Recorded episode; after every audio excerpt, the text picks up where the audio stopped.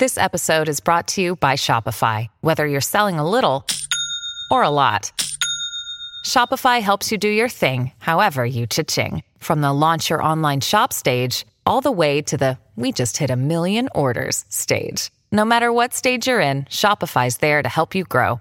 Sign up for a one dollar per month trial period at shopify.com slash special offer, all lowercase. That's shopify.com slash special offer. Belli cimiteri, per carità, bellissimi. Ma se ci piacciono le case dei morti, niente batte i dizionari. La massa di volte in cui una parola è un epitaffio è innumerevole. Dentro ci possiamo trovare appena leggibile il nome di una persona e la sua storia obliata, quella vera di quando mangiava, beveva, dormiva e vestiva panni, e il motivo per cui quella parola esiste. Io sono Giorgio Moretti e questa settimana raccontiamo parole nate da nomi di persona. Oggi, Mesmerico. Le parole passano e tornano di moda. E mesmerico è un aggettivo che dalla fine degli anni novanta sta risalendo con discrezione e fermezza gli antichi fasti che aveva conosciuto fra la fine del Settecento e la seconda metà dell'Ottocento. Ha ragione, è una parola sopraffina e dalla storia del tutto eccezionale. Anche se, va detto, difficilmente tornerà a quel vecchio grado di rinomanza. Si poggiava su una rampante ossessione scientifica e pseudoscientifica, squisitamente sette-ottocentesca, cioè il magnetismo, e, come si immagina visto l'esordio, su una figura ormai lontana e sfocata, quella di Franz Anton Mesmer.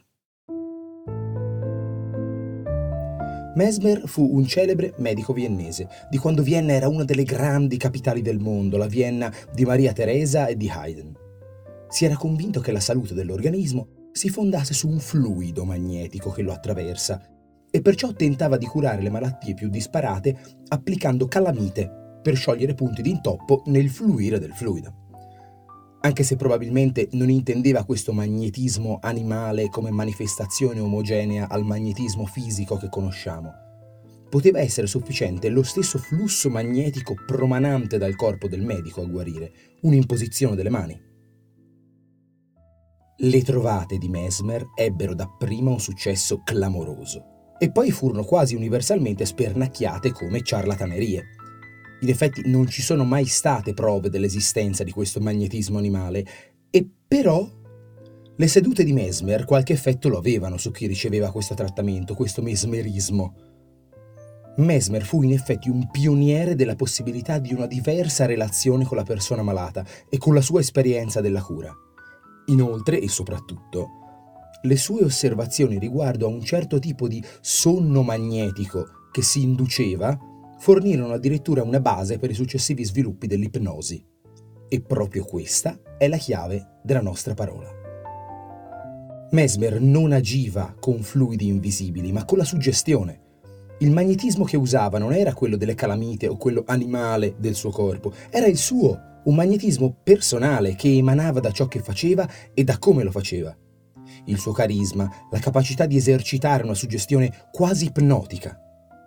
E questo è il carattere raccontato dal mesmerico. Possiamo parlare dell'opera mesmerica di due intrecciatori di canestri seduti davanti alla soglia di una vecchia casa, del dono mesmerico di una cantante che perfino nei bar fa calare il silenzio intorno a sé ogni volta che intona qualcosa, di uno sguardo mesmerico che d'un tratto ci rende incapaci di continuare a fare quello che stavamo facendo.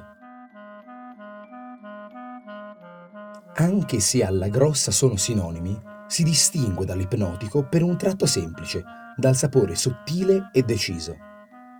Il mesmerico non si toglie mai di dosso un profilo d'arcano, sposa l'evidenza della suggestione con l'incomprensibilità esoterica.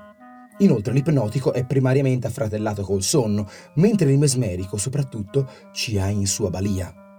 Una parola da tenere d'occhio, insieme al verbo mesmerizzare e all'aggettivo mesmerizzato.